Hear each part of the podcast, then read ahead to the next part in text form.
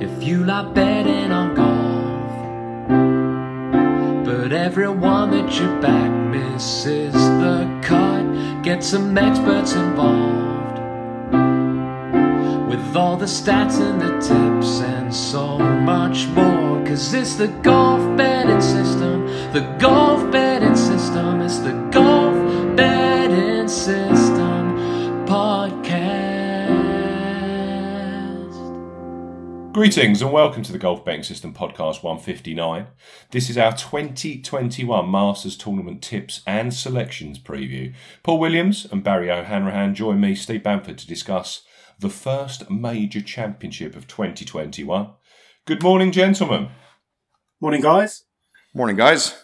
This podcast is for listeners of 18 and above. Please be gamble aware. You can visit begambleaware.org for more information. And of course, please bet responsibly. Visit our world-famous Golf Betting System website with our in-depth betting previews, masses of tournament statistics, and our predictor model.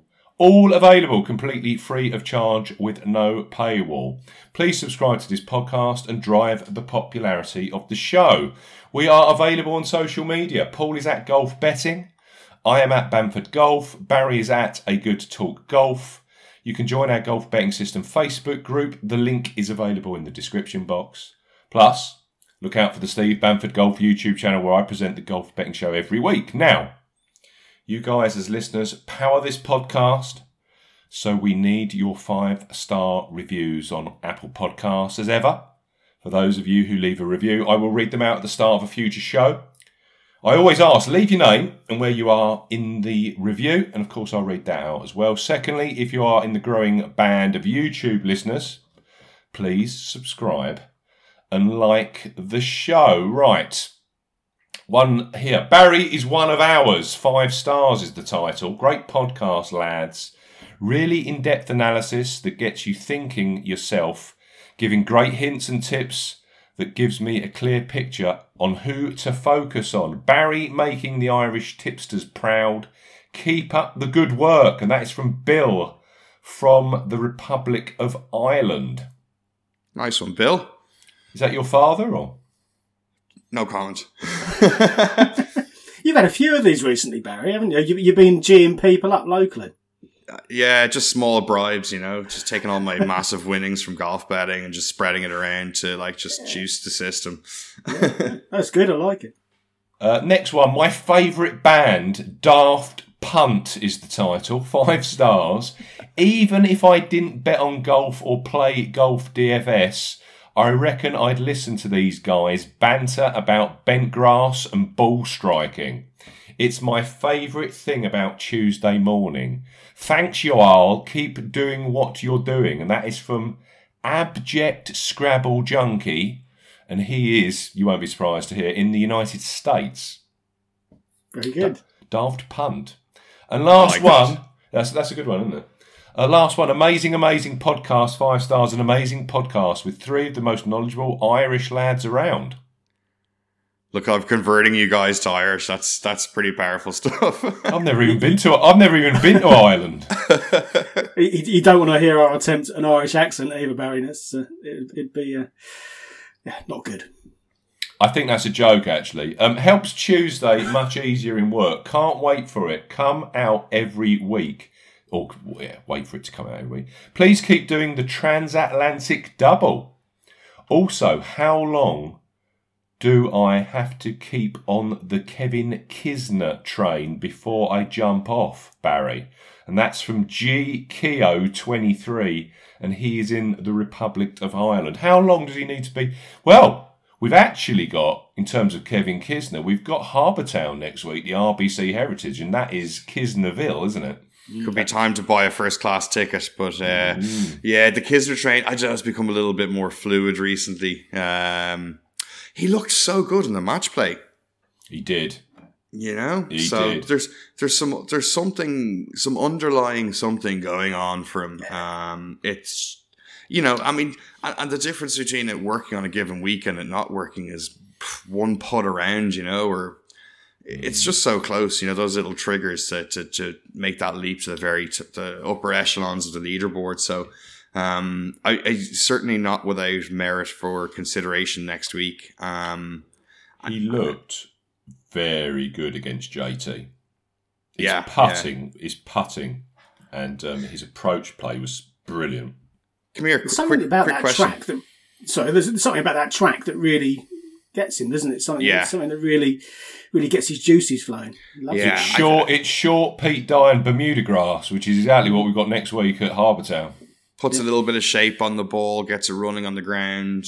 I mean, look, where's he at in terms of his, just to throw a question out there, in terms of first round leader potential for Augusta? What are we looking at for his deep first round scoring average?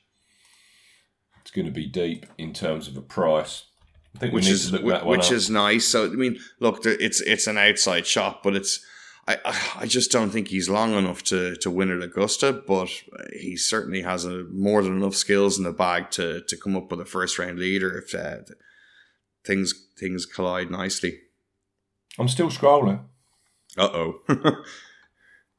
I'll pull up the odds then for first round leader, and you can give me. I've got to Sandy Lyle. I think I've missed him. Kevin Kisner, 100 to 1 with Boyle Sports, 7 places each way, 50 odds on the first round leader market. That might be my little Kisner bet this week, but I think holding for Harbour Town might be a little smarter investment to the money overall. So our answer to Mr. G Keogh will be, keep your powder dry for the RBC Heritage next week, yeah? Sometimes you need to get off the train and wait for the next one to come along, because that's got like the money bags cart in it, you know? You could be on the wrong one, so... Yeah, it's hard to kind of stick with players for so long. Like, I was backing Matt Wallace for a couple of weeks, and I just thought, well, look, okay, whatever I thought was going on obviously hasn't really worked, and then he just pops up last week with a third, so... timing's everything, right? Small, isn't it? You released him, Barry. He beats Sergio in the World Match Play, and then all of a sudden he's feeling confident. Strange old game, isn't it? And in terms of the each way or transatlantic doubles, we've got the Austrian Open next week as well. So there's scope to get some doubles going across the Atlantic next year, and next week rather. Before we delve into the most exciting major of the year, Paul, can you just quickly take our listeners through our 2021 majors competition sponsored by Bet365, please? Yeah, it's one that we've run for a few years, and I think we'll be in 9th, 10th year, something like that. So yes, Bet365 have kindly put up £250 in prize money. So we have 3 prizes, £150 to the winner, £75 to the second place finisher, and £25 to the third place. Of course, we'll transfer that in a different currency if needs be, if one of you guys from outside of the UK wins. Now, the idea with this is that we need you to name, in one and done format, 4 different players, for one for each of the 4 majors. So one for the Masters, one for the US PGA, one for the US Open, and, of course, one for the Open Championship. And then what we'll do with those 4 names, based on the prize money that's won by your player in each of those majors, we'll create a mini leaderboard, and the person or the people at the top of the leaderboard at the end of the Open Championship who've accrued the most dollars from their 4 players will be determined the winner. So, effectively, give us 4 names, 4 different names, starting with the Masters, and we'll do the rest at the back end and see how your players get on. Now, you can enter via Twitter, you can enter via email, you can enter via a thread on our Facebook group too. So get your entries in. It all closes when the first tee shot is struck on Thursday. So you've got a couple of days to get your entries in. But yeah, dead simple. 4 different names, one for each of the 4 majors, and see how they fare when they come along to play over the next few months. Do we enter that as a control? Yeah. Well, I'll have a go just as a bit of fun, see how far down the leaderboard I can end up this week. This year. Yeah, like we could help prop everybody up. Absolutely. To boost their chances of being closer to the top of the leaderboard. Didn't the winner last year, didn't he get 2 of the 3 majors? Yeah, he did. Yeah, so he got something like third in the other. Yeah, the other one was Xander, who I forget exactly where he finished, but he was quite prominent. So yeah, that was a really good performance last year. Typically, when there's a four major season, a couple of major winners from your four picks, and maybe a place or a top 10 from one of the other two. That's generally the kind of performance you need to be really contending to win the majors competition. Of course, if you go and do something better than that, three or four of the winners, then I think you'll be pretty much nailed on. Easier said than done, though, because you're making these four picks, of course, before the Masters has even started. So the fields aren't even firmed up for the other three majors. So there's an element of guesswork, but there's also an element of trying to calculate who you think is going to be the best bet. So, always a bit of fun, and some cash prizes up for grabs as well. Steve. I was just thinking, connecting the transatlantic double as a concept into this time of year is when you can do the four majors accumulator. Absolutely, so, little cheeky each way accumulator. I mean, the chances are slim, but we've all seen those tickets on Facebook and Twitter when somebody's got a big accumulator going into the final major of the year, or a big payout for quite a small investment usually. So yeah, nice to have a bit of a sweat on when you get to the Open Championships. So, unless it all tanks in the Masters, but you hope not. It's the one we feel is probably the easiest to kind of get the winner or close to winner because the field is so small and for reasons coming on this pod. Mm. For reference, the Masters this week, we then go to Kiowa Island for the PGA Championship. I'm really looking forward to that. That golf course is an absolute beast. I wrote the research preview a couple of weeks ago, didn't we, Paul? And it was like 7,900 yards, literally with the water lapping up against some of the holes. If that's windy, that is just going to be an absolute brute. They then go to, it doesn't get any easier, they then go to Torrey Pines for the US Open, which is, 7,700 yards and about, they'll have 15-yard wide fairways. So I wouldn't want to be Graham McDowell on that particular tournament, or Kevin Kisner. And then, of course, if the Open happens, which it should do, we'll be travelling down to Sandwich in Kent to go to that one, which we've been to before, haven't we, Paul? And that is, again, a genuinely seaside links test. That's proper, isn't it? That's not just a... That's a genuine links with sand in play, pot bunkers, and the whole course just runs through steep sand dunes. Yeah, It has a proper links test, and of course, much will depend on the conditions at the time and leading up to it, whether it's firm and fast or wet and windy, or the Open Championships can throw absolutely anything at you. So, one to look forward to. And as you say, hopefully we can get along to watch some of that in person this year. 3 of the 4 majors on the seaside this year. I can't remember that. Right. I suppose we need to talk about last week. We need to talk about Jordan Spieth. Now, I'm seeing a lot of tickets out there on our Facebook group and on Twitter. And a guy messaged me on Monday, put up the YouTube video where I put up Jordan Spieth. I actually broke the curse. I actually got a winner, boys. Yeah. And not only a winner, I got a 1-2. So 144-man field, I predict, I have Hoffman in second and I get Jordan winning his first title for 4 years. Guy came on Monday and said to me, Steve, I've requested a bet on William Hill, 175-1, Jordan Spieth to win the next 2 tournaments in a row. And I said to him, very best of luck. I love the strategy because it made logical sense. So he's now, there's a lot of people now sitting on 175-1 ticket for Jordan Spieth to win the Masters this week. That's pretty sweet. That's exciting. Is, yeah. Yeah, when you manage to get the first part of first leg of that effective double in, it's cracking stuff. And no, well done, Steve. That was to get a 1-2, to get the forecast in effectively was a cracking effort last week. So some nice timely ammunition for the Masters this week. You watch that. You look at that TPC San Antonio Oaks course, And I'll tell you, it's a very, very good warm-up for the Masters. A lot of long holes, a lot of tough driving holes. Quite a few elevated tees. Bermuda grass greens, but... And lots of wind. Well, it was a crazy wind. It was that nagging Texan 10 to 15 miles an hour all the time. Yeah. We need normal Texan fare. Yeah. You can see as well that kind of background could... I haven't seen a weather forecast change in 12 hours like we've seen for the Masters this year. It's been we'll go into some detail in a short while, but it could be an absolute classic this week. The threat of rain Thursday night into Friday looks like it's receding slightly. And we saw the golf course for the women's amateur and how... it was looking that it had that glistening look to it.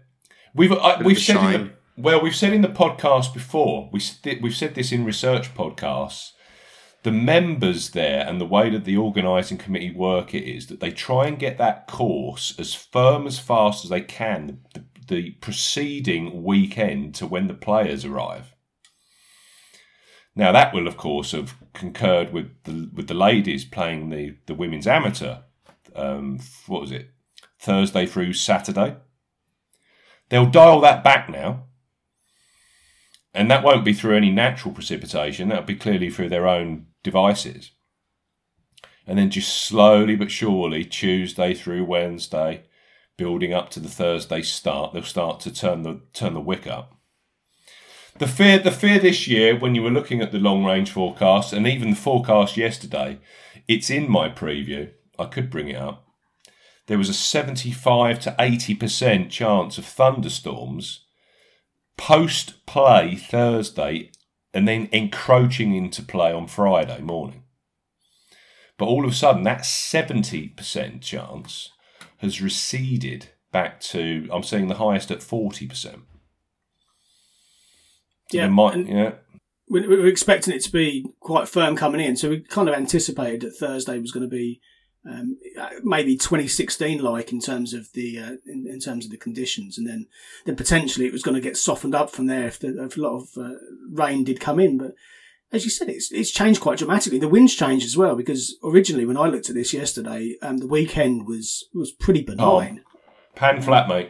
Pan absolutely. Flat the weekend was, and now it's not.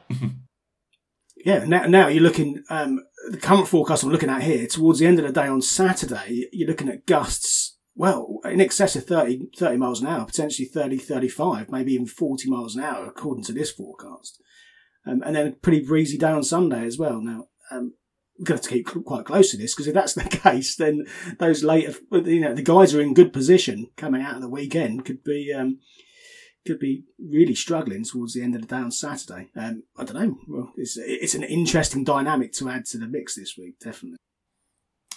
I think this is getting more towards, if we're going back, this is completely not November last year, the conditions.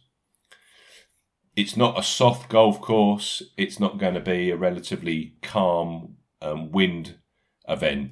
It only really blew last year on the Sunday. I think 68 was the best score Sunday. But it was still on the soft golf course. This is starting to feel, to me, like 2016 territory. And as we know, we had a bit of a outsider win that year, didn't we? In the form of Danny Willett. And Barry said this last week, wind and a firm golf course at Augusta brings the scoring right down, yeah? And that was the year, of course, where Willett won at, would it have been 5 or 6 under par? Yeah, it was definitely single figures. And, it was the one where Spieth was in control, wasn't it? And then... got to the back nine on Sunday, and Willett just held his nerve. Willett won at 5 after Jordan collapsed, as you said, and the one after that, 2017, the head-to-head between Garcia and Rose, that was another wind-affected. It was gusting 15, 20 up to 25 the first 2 days of that. And I remember I was looking into it early last week.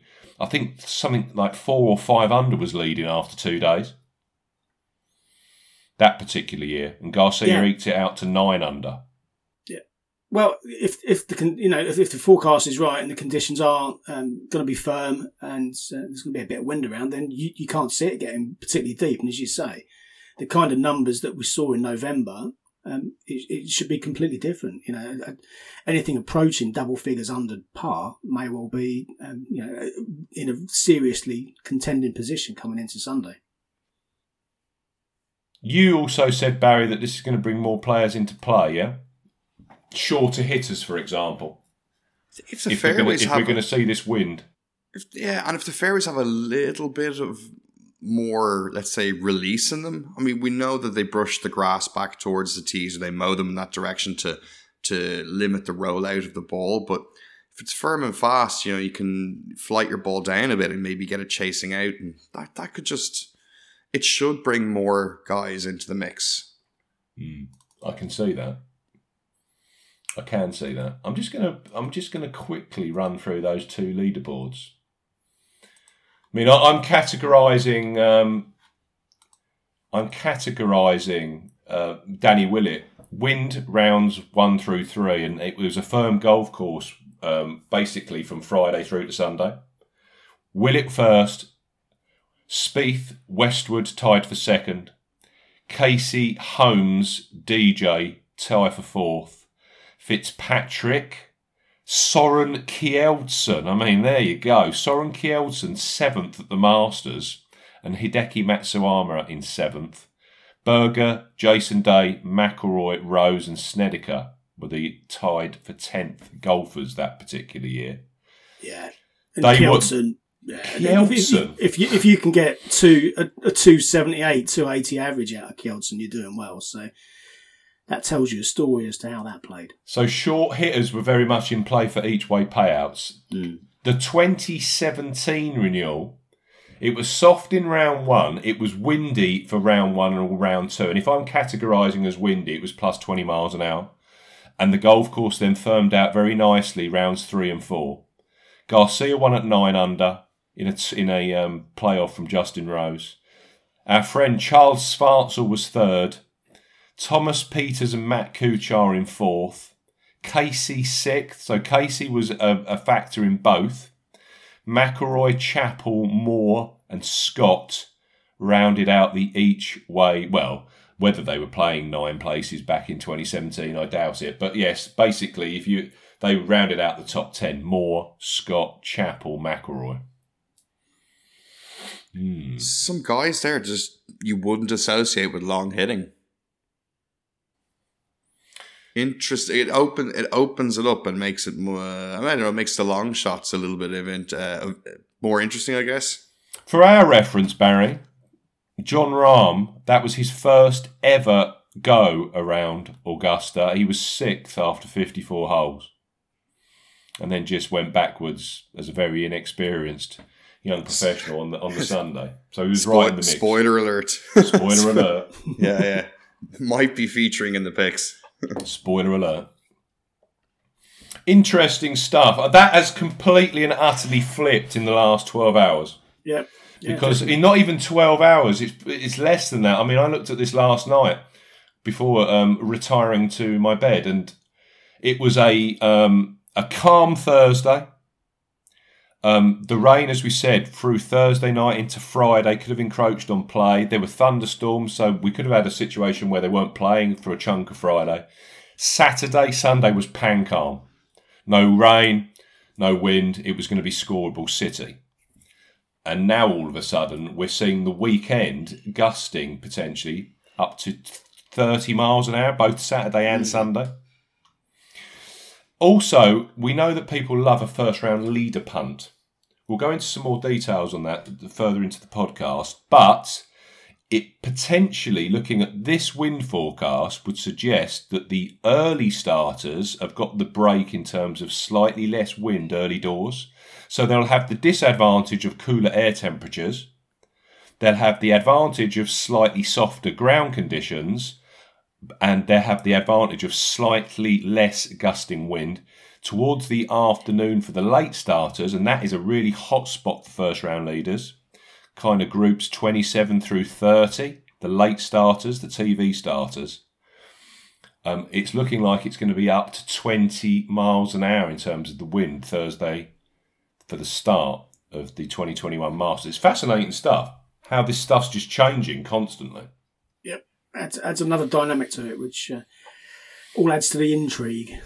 Now, trends, statistics, everything that we have looked for when selecting our players, I refer you and wholeheartedly refer you, listener, to the podcast that we did a few weeks ago, which was our research podcast.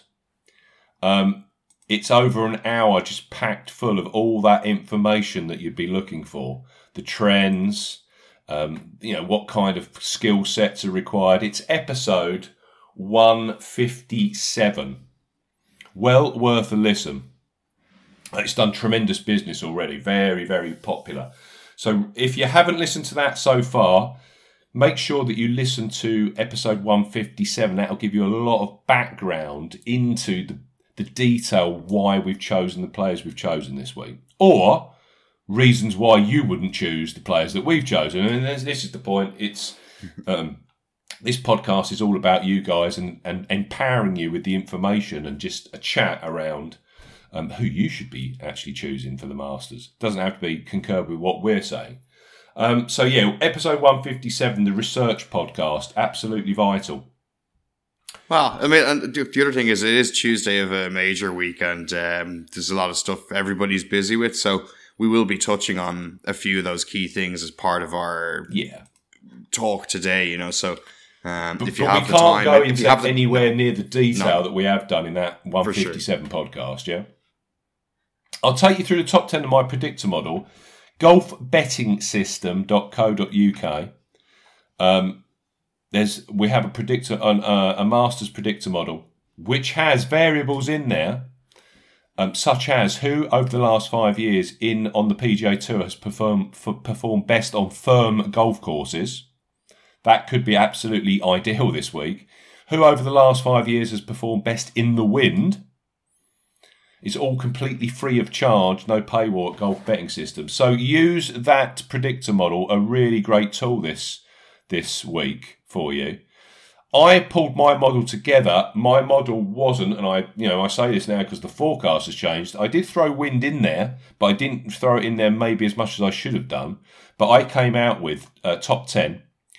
Joaquin Niemann, Ryan Palmer. I think Palmer's not a bad bet this week, Ryan Palmer, at 90-1.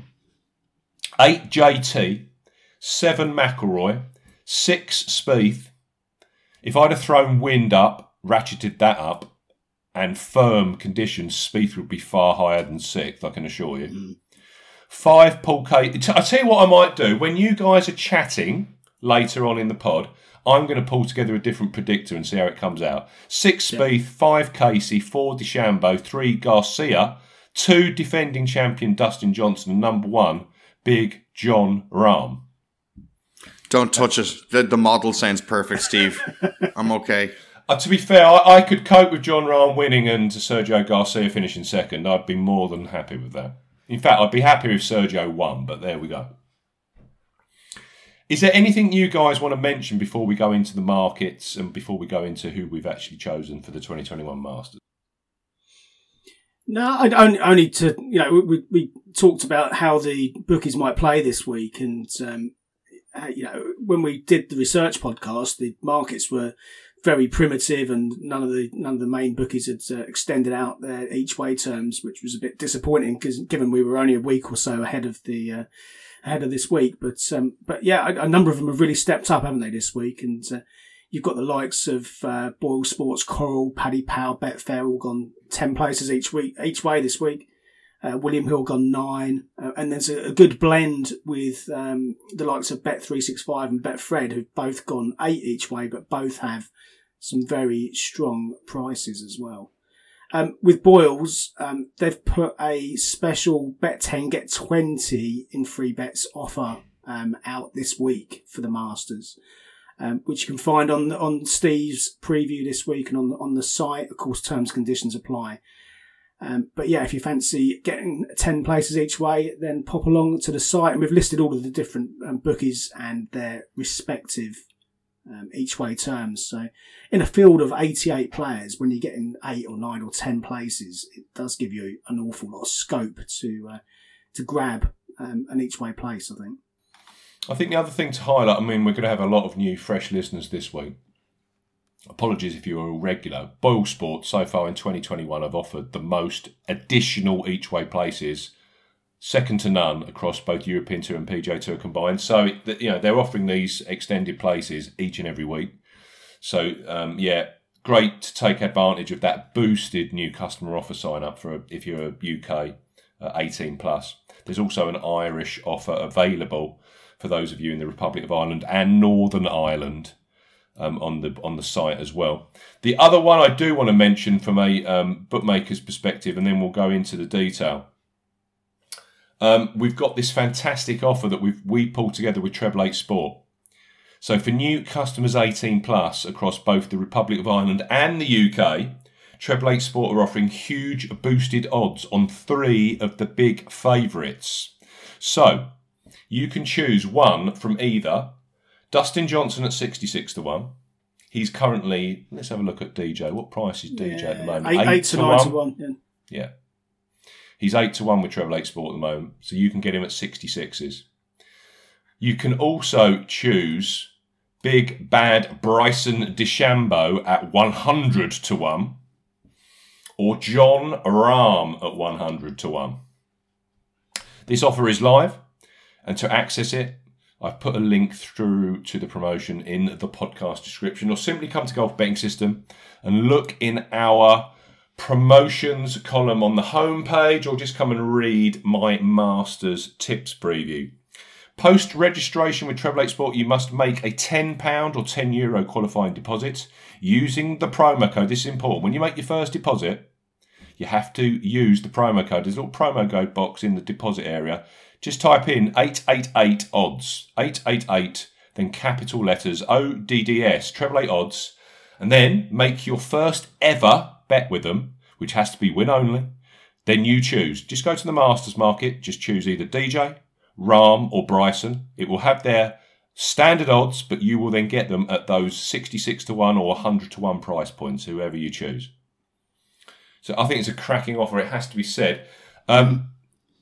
Win only, and the maximum stake, and you'd be silly not to really, is £5 or €5. Extra winnings are paid in free bets. Full terms and conditions are available, of course, on the Golf Betting System website. So 66 to 1 on DJ, or 100 to 1 on Bryson or John Rahm with Treble 8 Sport for new customers. When are bookies going to finally kind of get on board with this, like, favoritism of new customers for their offers? It feels like the industry is kind of lagging a little bit behind other industries. I have numerous betting accounts because it makes sense to be able to pick and choose odds and match it up. I'm a regular customer. I want a bit of a reward for my custom. So any bookies, but you get boosted odds because you're a regular with some of your bookmakers. I do, but I want more. I'm greedy. I see all these new customer offers and I'm jealous. I want more, so just want to get it out there if there's bookies listening in. Yeah, Barry wants more free bets. I want a bookmaker paying 7 places at the Grand National this Saturday. That's what I'm looking for. Whether we get that, we'll find out. The winner of the Irish Grand National was 150 to 1. Mm. Wow. Good luck with that. You might be 151 winner of the Masters this week, looking at this weather forecast. Okay, so great offers. Treble 8 Sport. We've got Boyle Sports on the 10 place each way. Let's talk about our particular picks. Now, I'm going to start this week, as I did exactly last week. One of the guys said, Steve, I want you to tell us each week who I should be laying. Now, you guys tittered last week, and I picked Scottie Scheffler, didn't I? Started well, looked like he was right bang on, and then completely fell apart on Friday. So yeah, it's a good job. I looked at Scheffler after, what was he, 4 or 5 under after the first round. I thought that might come back and bite Steve on the backside, that one. But yeah, he fell apart. He drifted away, didn't he? Not with that volume of golf he played the week before. He got tired, yeah. Friday fell apart. I was tempted, on Scottie Scheffler this week. I was absolutely... He was on the cusp of my tips at that. Where did he actually come out at in terms of it? 50-1, you can get him at a couple of places this week. Scheffler's got that right kind of game for Augusta. Long, accurate hitter off the tee, but long. Great GIR man, but didn't make it in the end. Now... let's take the top of the market. So people are looking for opinions this week. Dustin Johnson, 9-1 favourite. We've got Bryson DeChambeau. It's a real mix. It's so close. DeChambeau at 11s. Spieth at 11s. Rahm at 12s. JT at 12s. Rory McIlroy at 18. So, boys, separate those out for me. Out of those top 6 big names... who don't you fancy and who do you fancy? And then I'll say my piece afterwards. Yeah, given the conditions that we can see, the most anti-conditions, in my view, is Rory McIlroy there.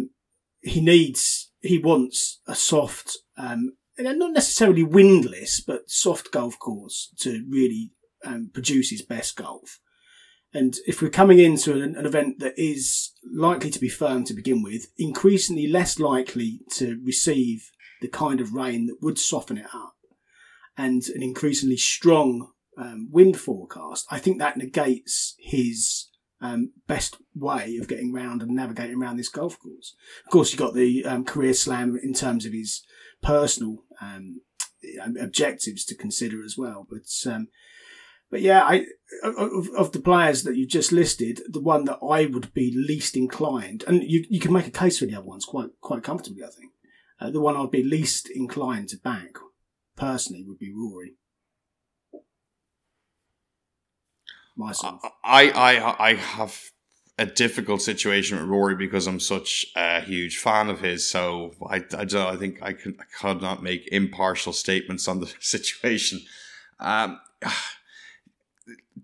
It's so hard to know when it's just going to click for Rory, but he's so good, it will click.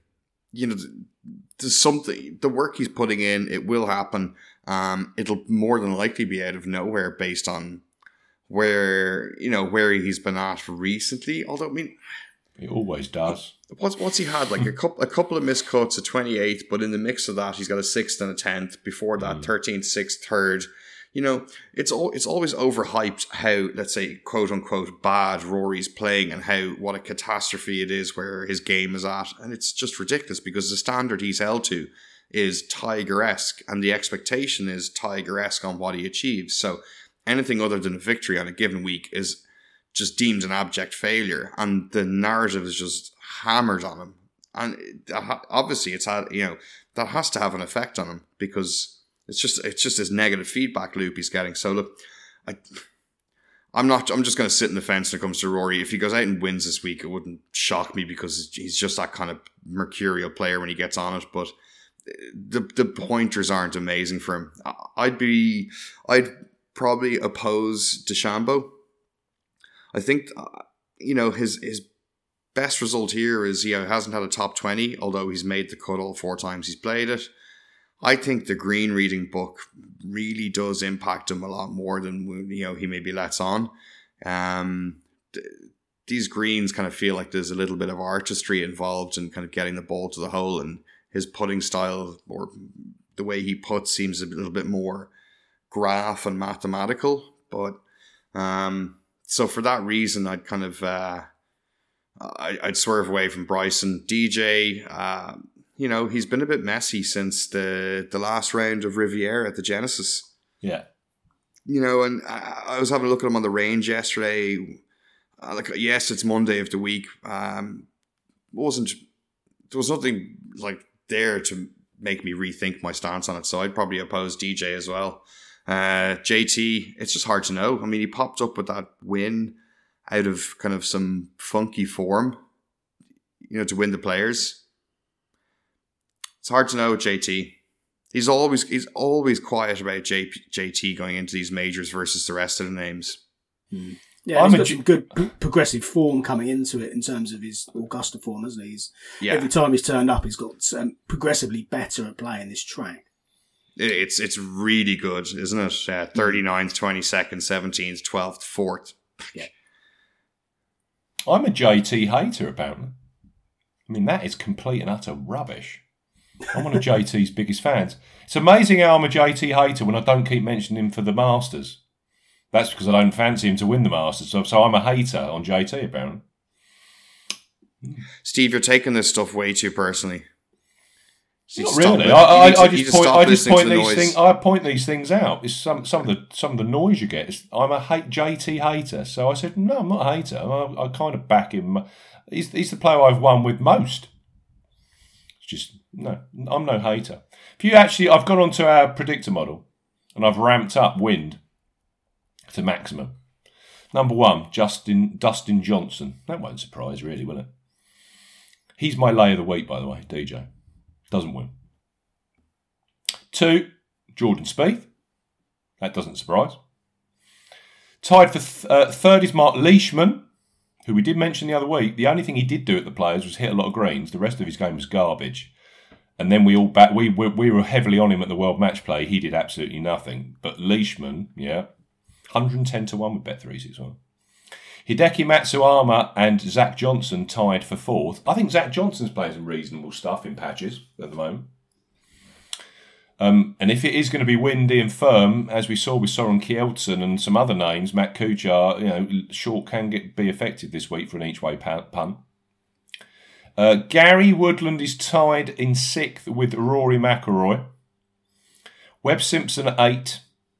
Justin Rose at 9, who nobody's talking about because we barely ever see him. Tie for 10th, Jason Day and Bryson DeChambeau. So if people say DeChambeau can't play in the wind, that's a false. Kuchar tied for 12th with Patrick Reed, Ian Poulter. Harris English tied in 15 with Brooks Koepka. I haven't mentioned Justin Thomas or John Rahm in those top 15. They are lower down. They're in the top 25. JT and Rahm. Don't know. My lay of the week is DJ. It's just, he doesn't win for me. So you don't know with Rory. You said this in the podcast the other day, Barry. You can't just. Is it Phil Kenyon now? You can't. It isn't like a laptop where you put the lead in and the app works through the operating mechanism and he comes out. Rory McIlroy hitting 90% of greens. And software it just doesn't happen like that, does it? Yeah. It's Pete Cowan he's working with. Pete Cowan, Pete Cowan. It just doesn't happen, does it? You don't plug the lead in and it's a diagnostic check and all of a sudden Rory McIlroy from 2012 winning the PGA Championship. Yeah, it's work in progress, isn't it? Yeah. I mean, it was interesting. I watched... good bit of the live from the Masters yesterday, and Spieth's always fascinating to listen to. His press conference, he mentioned something that really kind of stuck out. He said, it's taken a long time. Obviously he was in a dark space, and he said it's going to take a long time to undo the thousands of bad swings I was making for various compensatory reasons. And it's true, there's the wiring in your body kind of gets set a certain way from following certain things you're doing, and those things, it just doesn't seem like we have the ability as humans to really just switch them off on a basis that would allow you to go nuts on a given week. It takes time to unmess those situations, the wiring. So look, I think when Rory clicks, God help the rest of golf, because I think he'll just go on a really, really savage run. I don't think it's this week, but I'm going to be on a run of backing Rory McIlroy very, very soon, blind almost, because he's going to be coming up to some golf courses with no form. You'll be getting 16 and 18-1, and he will win one of them. It happens every time. Oh, whoa, Rory's this, Rory's that. 18-1, 20-1 wins a tournament. Then next week after, 8-1. It's the time to be backing him. I don't think it's this week, but it was interesting. Jordan Spieth also said in a press conference, I think it was Friday I read, I am recalibrating everything I do to what I was doing, which got me to this position in 2015. And like you said, he said there's been a lot of bad swings in between 2015 to 20 and now, and I'm having to basically go back to what I did well when I was good.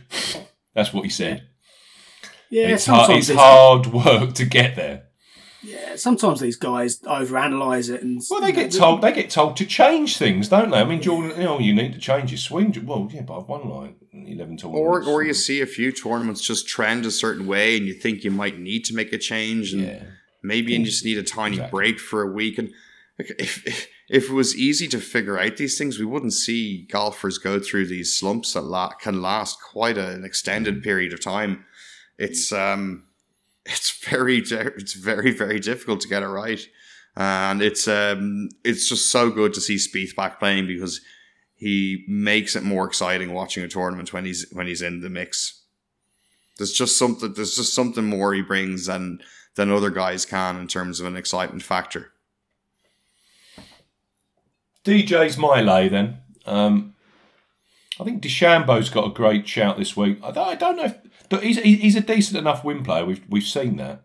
He's going to potentially, though, have to... Well, it depends on the direction of the wind and how it plays, but the thing I do like about Bryson at the moment, he's dialed back Bryson. You wouldn't have seen that on the range yesterday, but when he's in play, he seems to be running more. He seems to have lost a little bit of weight and playing more 95% strategic stuff. You wouldn't go off in the final group at TPC Sawgrass if you were just literally playing the Bryson way that he was, of hitting it as far as he could every hole. I think Spieth is absolutely 100% in play this week. No doubt about that in my mind whatsoever. He is a feature, and we'll talk about first round leader later on. I think Rahm is due. Statistically, you can't throw him out. I think he's peaking, and a lot of previous winners of this, you see that they're actually peaking as they're coming towards this tournament. And also with Rahm, he's come into this, I'd say, top two, top three favourite, getting a lot of attention. The way that he's actually been very understated this year and not getting any of the highlights, I think that will work for him. He won't feel that he's one of the favourites this week. And of course, baby swag. So that can't be understated. He'll be on cloud nine this week, John Rahm. JT's got a great chance. He doesn't tick enough, but he doesn't. There are boxes that you can't tick with JT, and when you're separating the best players in the world, if I'm seeing boxes that aren't ticked because it doesn't fit the narrative of winners we've seen here, I can't go with JT, and I can't go with Rory, as we discussed. So that's my view on the top six.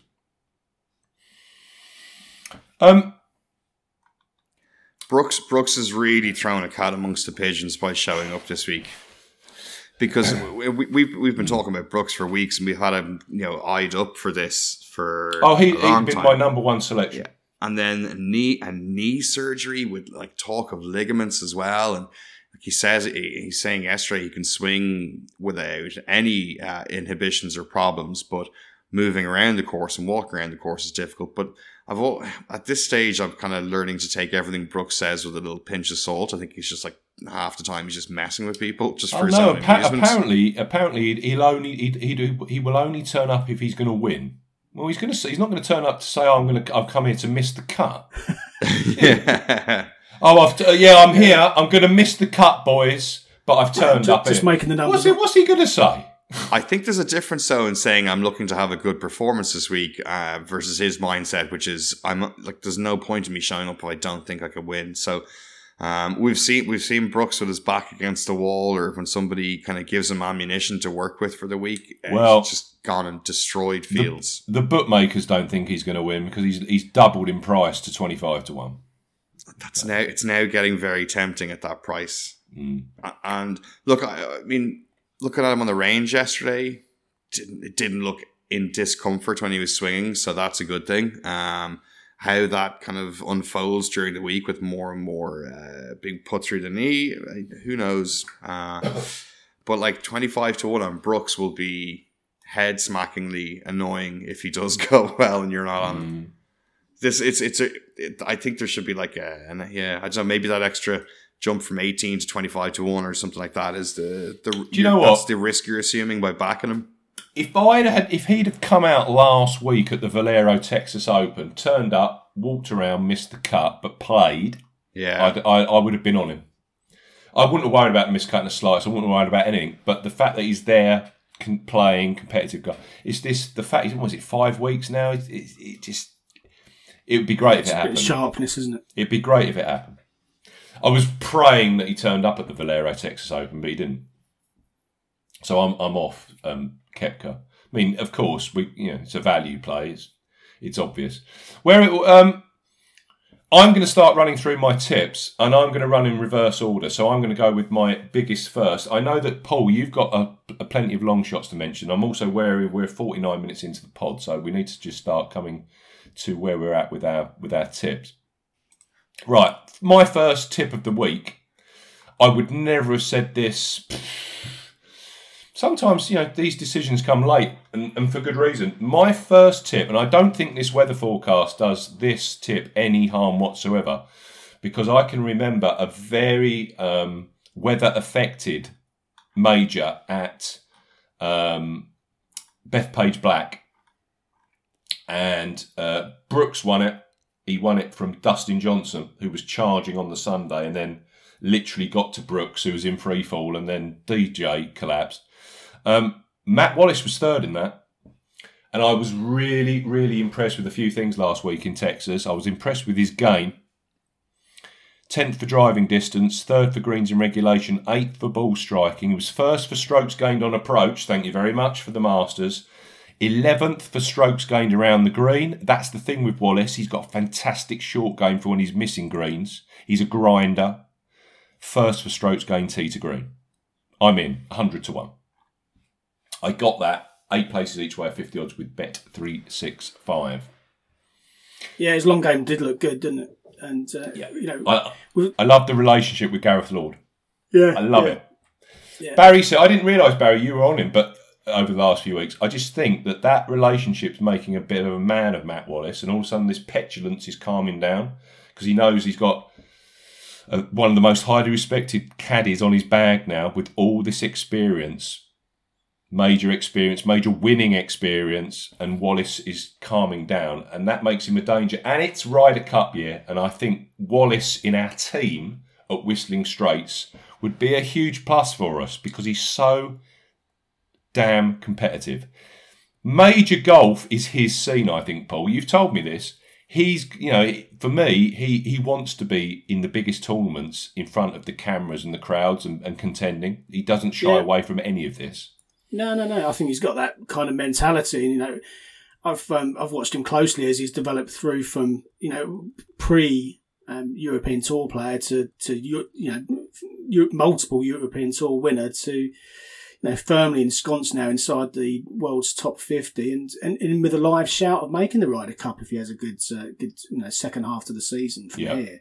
Mentality wise, he's got that very strong. Competitive streak over spill sometimes, and that's the bit that he's working on. But if with Gareth Lord, he can, between the two of them, they can kind of temper that to a certain degree and bring out some of his best golf because he's a fantastic driver of the ball, fantastic putter when he's on his game, and the weeks that he does really well are the weeks that he gets his approach play dialed in, and the numbers that were coming out of Valero were strong. I can see where you're going with that bet 100%. The other thing I read in an interview last week was he said, I was absolutely clueless at Augusta National. I had no clue what I was doing. And then I played last year with Bernhard Langer, and he effectively put his arm around my shoulder and taught me how to play Augusta National. And he said, as soon as he started telling me how to play it, it all started to make sense. So I think he's ready to go. By the way, that third place at the PGA Championship, he had finished the week before 2nd on the European Tour at the Betfred British Masters and flew across, arrived in New York on the Monday, finished 3rd. I think he's one of those players that when he finds something, he'll stay hot for a consecutive week. So I'm all in on Wallace. This weather, The thing I'm looking for this week are players that have hit greens in regulation a very high amount within their last two appearances, and that is a trend you see every year at the Masters. One with experience, one that plays well in majors, one that's won around here. I thought 66-1 on Adam Scott was a very, very fair price. I think you can throw whatever weather at him, whatever conditions, be them firm, be them soft. He's been here, he knows the course, he knows how to play it. I thought Scott at 66 is... I've got William Hill 9 places each way on that. I think for an each way punt, I don't say Adam Scott wins this, but I can see Adam Scott very much towards the top 10 come Sunday afternoon. And I would like Scott in there.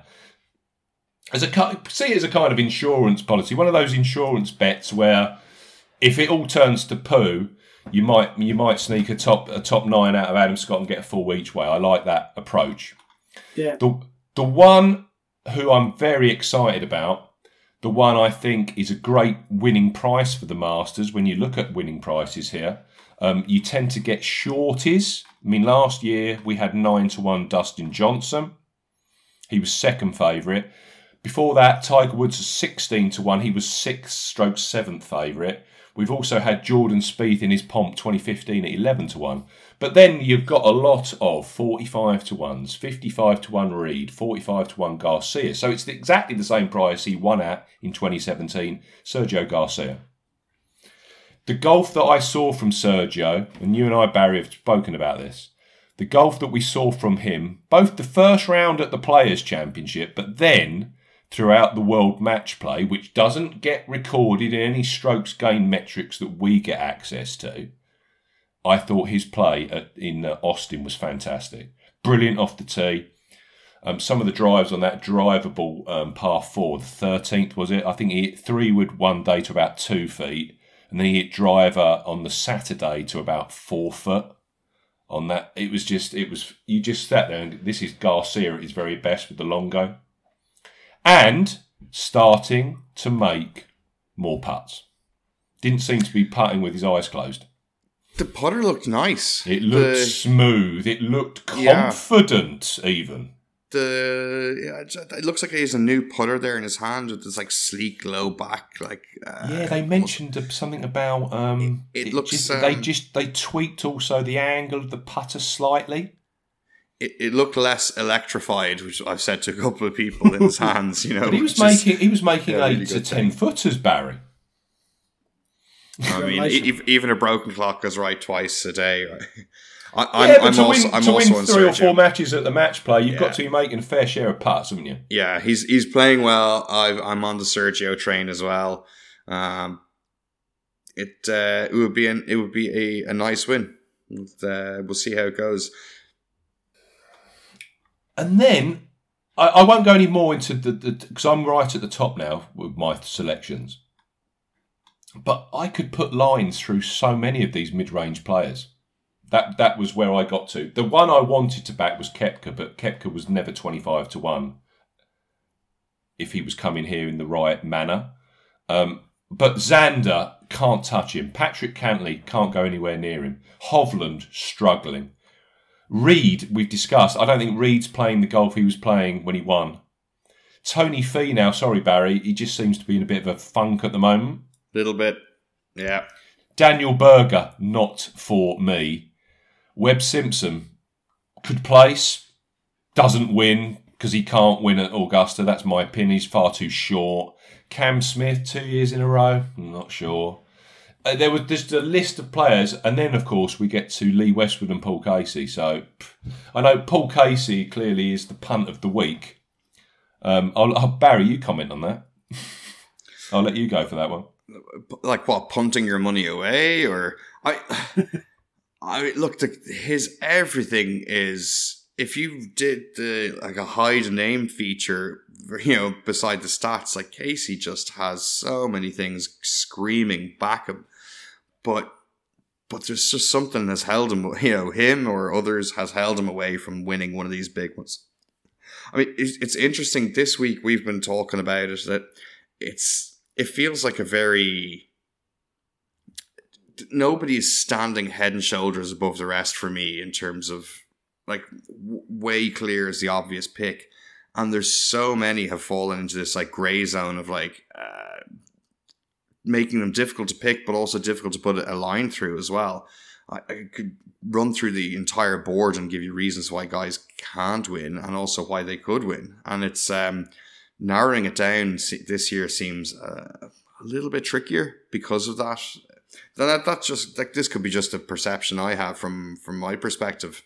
It's but if you're just looking at the odds, once you kind of hit that 25-1 spot, there's quite a number of guys between 25 and 50-1, and that means the bookies are kind of a little, to me, means they're in a little bit of limbo as well about what's going to happen or who they fancy this week. They've kind of spread the risk across a lot of guys. So you're on Sergio. Sergio, yeah. What about you, Paul? Who have you backed? You've been very quiet so far. The only guy in that region and that range that I backed is Adam Scott as well. And I agree with you. He comes in. It generally does come in off a light schedule with these kind of things. He doesn't care, Paul. Does not care about non-majors. He just doesn't care. He admitted that in public, didn't he? At Hawaii, just not bothered. Yeah. He just tinkers with his game. Yeah, no. We've seen different facets to his game over the last few months when he has played, for a while he was putting very un-Adam Scott-like. He was, some really good putting performances coming out, and his long game wasn't quite there. Yet more recently, we've seen a resurgence in his long game. Mm. And I think coming into this event, that's exactly where he needs to be, confident in his long game, and knowing that he's put some decent putting performances together in the not-so-recent past. He also owes me one for 2013 still. Go back in the day when he beat Angel Cabrera in the playoff. I've still not quite forgiven him, but I could forgive him this week should he go and win at 66-1. So yeah, Scott's in the team for me. I've backed one at the top, which we'll go through afterwards. But other than that, I've backed three longer prices. Yeah, take him through the long shots you've backed. Yeah, I think there's in a field of 88 with 8, 9, 10 places available each way, there's scope for picking a player or two or three out who you think can find themselves into that kind of bracket. I mean, you go back to November, Dylan Fratelli placed at 250-1, CT Pan placed at 500-1. And it's not just places, is it? Going back historically, Charles Schwartzel, when he went off at 90-1, but I think you could get early 100-1 on him when he won in 2011. Cabrera was 140-1 back in 2009. Immelman was 150-1. In 2008, and Zach, when he won without taking any of the par fives on, was 200-1 back in 2007. So it happens. 2019, Paul, Webb Simpson placed 100-1 in this. Yeah, absolutely. Webb Simpson, absolutely. So yeah, I've backed three figure prices, and I see your angle with Matt Wallace, and I wouldn't put anyone off backing Wallace as well. Matt Kuchar backs at 100-1. He missed the cut in November, but that was the first time he'd made, not the first time altogether, but he'd made the cut in 10 previous straight Augusta outings. 4 top 8 finishes in that time as well. So some really good, consistent Augusta form there. 8 other top 10 major finishes over the years as well. I think these firmer conditions should suit him. A bit of wind is also good for Kuchar. And he's that type of player. We've talked about Kuchar a number of times, haven't we? He's that type of player who builds up his form. So 3rd at the match play, looked really good at the match play. I was really impressed. 12th last week as well. And if you listen to some of his interviews, some of the words that he's coming out with recently, he's talking really, really positively about his game. And he is that kind of player who just strings together a few top 10, top 5 finishes together. And then eventually goes and wins at 12-1 or 14-1. But 100-1, I think he can finish top 8. I think that's the kind of target for me for him this week. And I think having finished top 8 and in 4 of the last 10 starts for himself, that's more than possible here at Augusta. So Kuchar's in. I've also backed Danny Willett, and I backed him pre this change in the forecast, and the change in the forecast probably makes it even stronger in my view. Willett's 200-1. And I think that kind of mixed bag weather-wise, it does call for a bit of versatility. And, you know, for a guy who grew up in England, Willett's seen it all in his formative years of playing golf. And, you know, a bit of wind, bit of firm conditions, bit of rain, whatever it throws at him, he's going to be there to handle it, I think. And going back to 2016, this could well be the closest, and you mentioned this at the start, Steve, could be the closest correlation in terms of conditions that we've seen since 2016.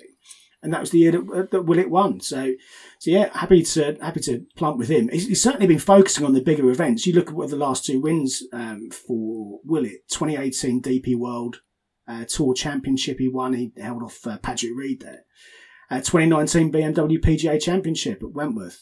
He beat John Rahm by 3 shots. So, you know, in his mind, he's clearly focusing on these big events. So, miscut last week at the Valero. Not even bothered for me. He just went out and swung the club for a couple of days and got himself ready for this week. So, Willett's in. And the other one, CT Pan, 250-1. And he's one of the guys I mentioned a second ago who had placed in November.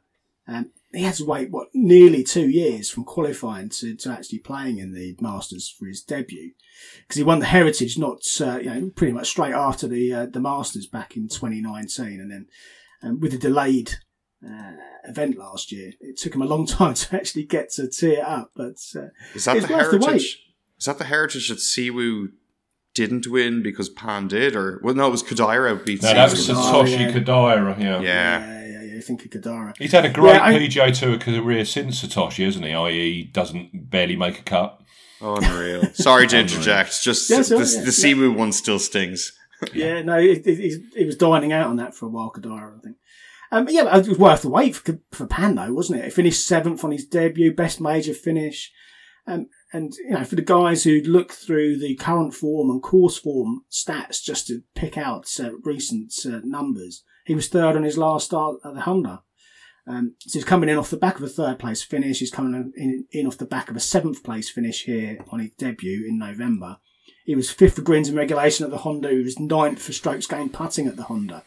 And again, is another one, if you listen to some of his interviews, he's really talking positively about his game. So 250-1, he might absolutely love Augusta National. We've seen him once around here, and he finished in a tie for 7th. Do that again at 250-1 with his extended places, and I'll be a happy chap. Yeah, cheers. 50-1 on the place. The Honda's no joke of a test. No. To do that well in GIR for the week, and that's a really nice warm up. He played really nicely there, and he's been held back by the putter. The putter's been awful for him for months, and all of a sudden he's making putts at Honda. He was really solid in that final round, where a lot of people were going backwards, like Aaron Wise, and Pan just ground it out. Yep. Yeah, Pan's good. Do you want to see some nice stuff? Top 10 of the predictor model I've just literally pulled together that's absolutely amping on wind and firm golf conditions, yeah? Mm.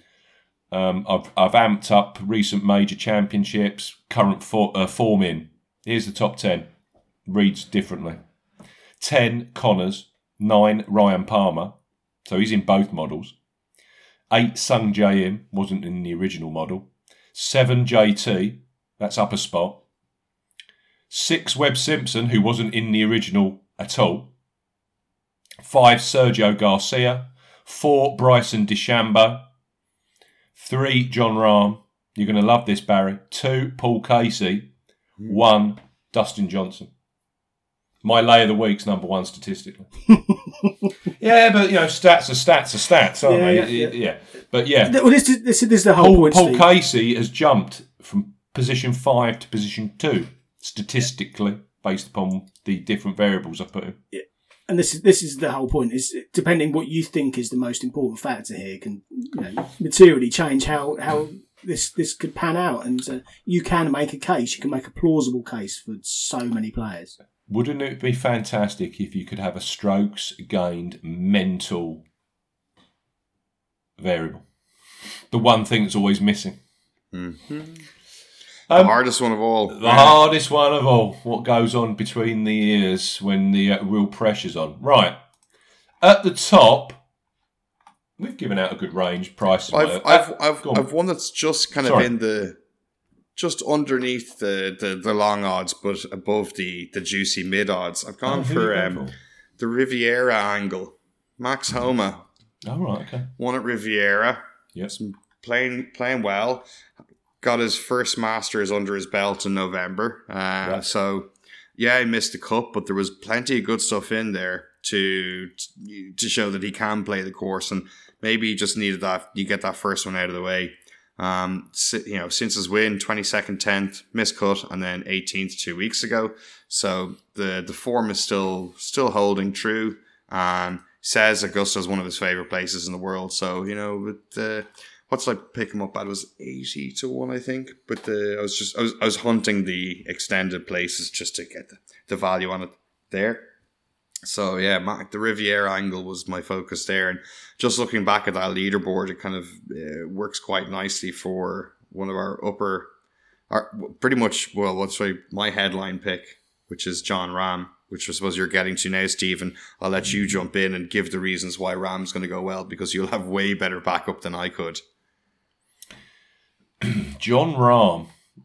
Statistically, he's bulletproof, really, apart from par 4 birdie or better, which is what we've been harking on about. But if you actually look at Rahm's performances here, which are incredibly consistent, I mean, for a guy that's only played here 4 times, his finishes tell you. You know, it's like, do you think John Rahm's made for Augusta National? Well, it becomes fairly obvious, doesn't it? You know, 27th on his debut year, and he was 6th after 54 holes. So that, yeah, that was a good indicator from the start. He's then reeled off 3 top 9 finishes in 3 consecutive years, 4th, 9th and 7th. He'll have seen different conditions, different winds, firm, fast, everything in there. But his par 4 birdie or better performances here, he was 5th on the par 4s in 18, 4th in 2019 and 10th in 2020. So he can play the par 4s here. And people, par 5 golf course. Actually, for me, it's being able to play the par fours well and not make too many bogeys that then allows you to let rip on the par fives and actually, you know, get to the top of the leaderboard. So I love Rahm this week, and he's just that kind of bubbling under, no one's really talking about him sort, can play in anything. And also, you remember that win at Memorial last year? Bit windy, firm. The golf course was firm, wasn't it? It was fiery. It was him and Ryan Palmer in the last round. Rahm stepped up to the plate to win that. 15th in bogey avoidance this season, 17th for birdie or better, 18th for going for the green, 24th distance to apex. I'm in, John Rahm. I'm happy with Rahm. It was difficult to separate him, Spieth and DeChambeau. I think Spieth's a fantastic bet. I cannot see Spieth not being in the top 5 come Sunday. We'll have a quick section on first-round leader bets just after this. But I, in the end, plump for DeChambeau. I just think DeChambeau is primed. I mean, some of these numbers are crazy. Par 4 birdie or better last season, 8th. Going for the green, 1st. Distance to apex, 1st. There's a surprise. Birdie or better, 3rd. Bogey avoidance, he's in the top 20. Great scrambling game. He's a great putter. People mentioned the books. You mentioned it earlier. You actually look at his putting numbers here. I know that we're talking archaic statistics because for whatever reason they don't let out the strokes gained data for this. But he's actually been putting really well on the greens here from a putts per GIR perspective. We can't see the strokes gained, so difficult to know. But yeah, I picked this. I suppose at the end of the day, I was on Spieth at 16s last week. That always has a bit of an impact, doesn't it? I'd love to be on him 175-1 this week. I know that. Oh yeah, it's so hard to go back-to-back tournament wins. So hard. Do you want me to throw in that statistic that we got screwed on last year with the number 1 and John and Dustin Johnson winning this? Do it, yeah. Did you really want me to do it? I believe that no one has won the week before the Masters since Phil Mickelson. Yeah, I think it was 2004. It was 04 or 06, one or the other. Yeah, I like that. You talk. I'll check. That stat came by me there over the weekend. It was yesterday, I think, on Twitter or on the broadcast. You're not really comparing like for like. It's like 2019. It'd been Corey Connors won the week before and didn't win the Masters. No poo Sherlock. Exactly. Obviously, really. We're talking Jordan Spieth. And the week before generally trumps up a guy who's trying to win the invitation to the Masters. So it's mission accomplished then, you know. 2006, he won the Bell South Classic and then the Masters. So 2006 was the last time someone did this. It was Phil Mickelson. Jordan Spieth, more than capable. Yeah, listen, guys, trends are there to be broken, aren't they? Yeah. I backed Spieth in running. He's the only player that I've got at the top of the market. I backed him when he was clearly showing some decent form last week. Clearly went on to win for you, which was great. 16-1 I took. What is he now? 11-1. So there's a lot of people who've gone down the same route for that. But given how he played last week, he's got to be properly pumped ahead of this week, I think. And I know you've got this stat, haven't you? Texas winners, whether that was Houston or I don't think it's relevant for Spieth. I really don't think that's relevant. I'm just throwing it in there for effect. I don't think it affects Spieth. The only reason, my down point on Spieth, if he drives the ball like he drove the ball for the last 15 holes on Sunday, he can win this. If Jordan Spieth off the tee, where he starts leaking a few more than he should, comes, he will contend, but ultimately I think he'll fall just slightly short. Because even when he won here, I mean, I'm just reading the numbers, because I knew this was going to come up. The years that he contended here previously, 7th off, this was the week before, 7th off the tee, 4th off the tee, 16th, strokes going off the tee. He isn't in that driving form right now, but, and Paul and Barry said this last week, if you could segment small little, that last 15 holes at the Valero Texas Open, he was driving the ball brilliantly. If that sticks, he can win this, undoubtedly. Well, we've watched, over the last few weeks as he's clearly improved massively with his game.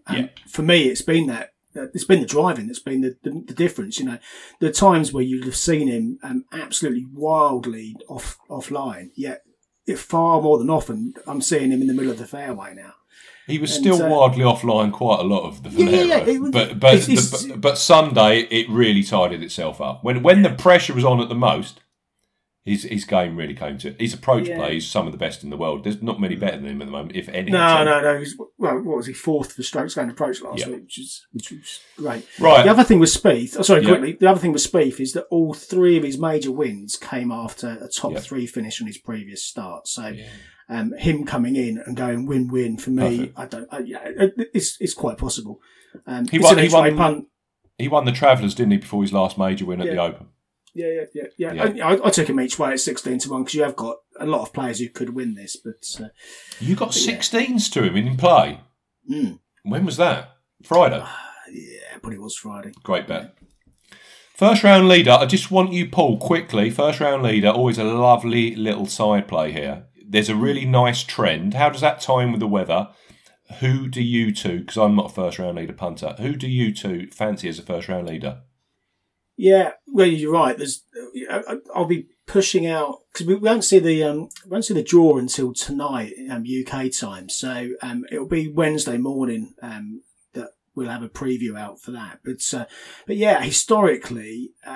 you've got these kind of sweet spots, one around about kind of 9:30, 10 o'clock in the morning with some of the groups that go around there. There's been a lot of first round leads that have come out of that. And then at the back end of the day, the last two or three groups have tended to produce quite a lot of strong first round performances as well. And I guess what you often get in Augusta is at the end of the day, the wind can die down a little bit, it lays down a bit, and some of the guys coming home over those final few holes, which are scoreable, of course, can really put together a 5-under back nine, 6-under back nine, and get themselves right into the to the top end of the leaderboard. And the forecast is again, we're going to need to take another view of it first thing tomorrow morning. But the forecast right now would suggest that the early starters are more likely to get the best of the conditions, and the wind that does often lay down may not be laying down at the end of the day on Thursday, which would push people or would push me towards a first round leader punt for an early start. But I'm not going to put any eggs in any baskets until I've seen the draw, I must say. We'll take it from there. But I don't know, you had some theories on it, Barry, didn't you? Yeah, it's more probably with the changing weather and the lack of tee times being available to us right now. It might be prudent to hang on. You don't need to say a bet, but what kind of players would interest you if the draw was right for them? I'm not saying you have to be held accountable for a bet. Jordan Spieth is so damn obvious, isn't he? He was first round leader in 2015, in 2016, and 2018. Yeah. Oh, he's good. And he's 16-1 generally across the board. It's a no-brainer. First round leader. Yeah, it seems that should be almost an auto bet. In fact, I'm going to put it on now. Yeah. Another player who's got a great first round record here is Justin Rose, and you know there's some unknowns with Justin, but he's gone and produced the goods a number of times in the past from the first round perspective. The one who I often come back to for first round leader is Ryan Palmer. Don't say Matt Every. He's not in the field, Paul. He's not in the field. No, Ryan Palmer. I mean, and Palmer popped up on a couple of your. What would you said? Both predictor models. The one I did yesterday, calmer, water, softer golf course. The last one I read through, firmer, windier golf course. He's still in the top 10. Yeah, statistically, and I think. You know, going back to the mental side of it and everything, you know, Ryan Palmer, final 9 of the Masters on Sunday, if he's in the mix, I'm not going near him. But for first round leader, if he gets a decent draw from here, 90-1, that could well be the punt. But yes, I'll keep my powder dry until I've seen that draw. So we'll be releasing them Golf Betting System Wednesday. We'll tweet them out, won't we? But yes, yeah, absolutely. All of the first round leader stats and draw. Do you want a shock statement? I think Paul Casey could be a good shout for first round leader. Mm. Makes sense. The logic's the same, Barry, isn't it? You know, makes sense. At the back end of the tournament, it's more of a struggle. But you know, when the pressure's off slightly and playing some good golf. Quite possible. So and look, we have to say about Casey, the point was the PGA last year, he was brilliant. Just Morikawa was extra brilliant, you know. So there's something there. And look, Casey's probably at that sliding doors moment of his career where he's playing phenomenal golf, and it either clicks and he gets the win, or he'll just slide away and he just won't have that major win. I mean, he's not quite at the level of Westwood or Monty for, you know, best player to never win a major, but it'll certainly be a note in his Wikipedia page. Like, he was phenomenal and didn't win a major if he doesn't go grab one in the next short while, let's say, because he is playing phenomenal golf. I think that wraps it up. I think that's us done. Very much looking forward to it. It's a great week. I love it. And, you know, the extended coverage that goes on, like at the start of the week, just and looking at the old films, it just makes it a great time of year. And it certainly helps pass a week of lockdown. So they are the best Augusta National, and the content, the app, everything's just the best. 1 year we'll get across there, boys. 1 year. We'll be there. No par 3 contest this year, though. Okay, I'll just watch a previous year's event. It's not the end of the world, you know. Like, and not from a betting perspective, but I think it's always a nice little hors d'oeuvre the night before to whet the appetite. It looks like such a fun par 3 course. Oh yeah, really looks. Wouldn't that be a cracker to play? Yeah. All it means. I mean, good luck with your bets, gentlemen. Yeah, you too. Same to you guys and all the listeners as well. Very good luck. Absolutely. With all your bets this week and fantasy and DraftKings. And good luck. One final statement. What percentage ownership Jordan Spieth, DraftKings? He has to be over 40. 35. But yeah, it's going to be chalk, as the saying goes. But good chalk, Paul. Good chalk. Who can you pivot off? Jordan Spieth. Right. Thanks for listening. Good luck for your bets. We will be back next week. This is a regular show for you newbies that have never come across us. We'll be back for the RBC Heritage and the Austrian Open. Yeah. Am I right? I'm right. Yeah, Austrian next Open. Week. Good luck with your bets and leave us a 5-star review. That'd be absolutely fantastic. Thank you. Goodbye. If you like betting on golf, But everyone that you back misses the cut. Get some experts involved with all the stats and the tips and so much more. 'Cause it's the Golf Betting System. The Golf Betting System. It's the Golf Betting System.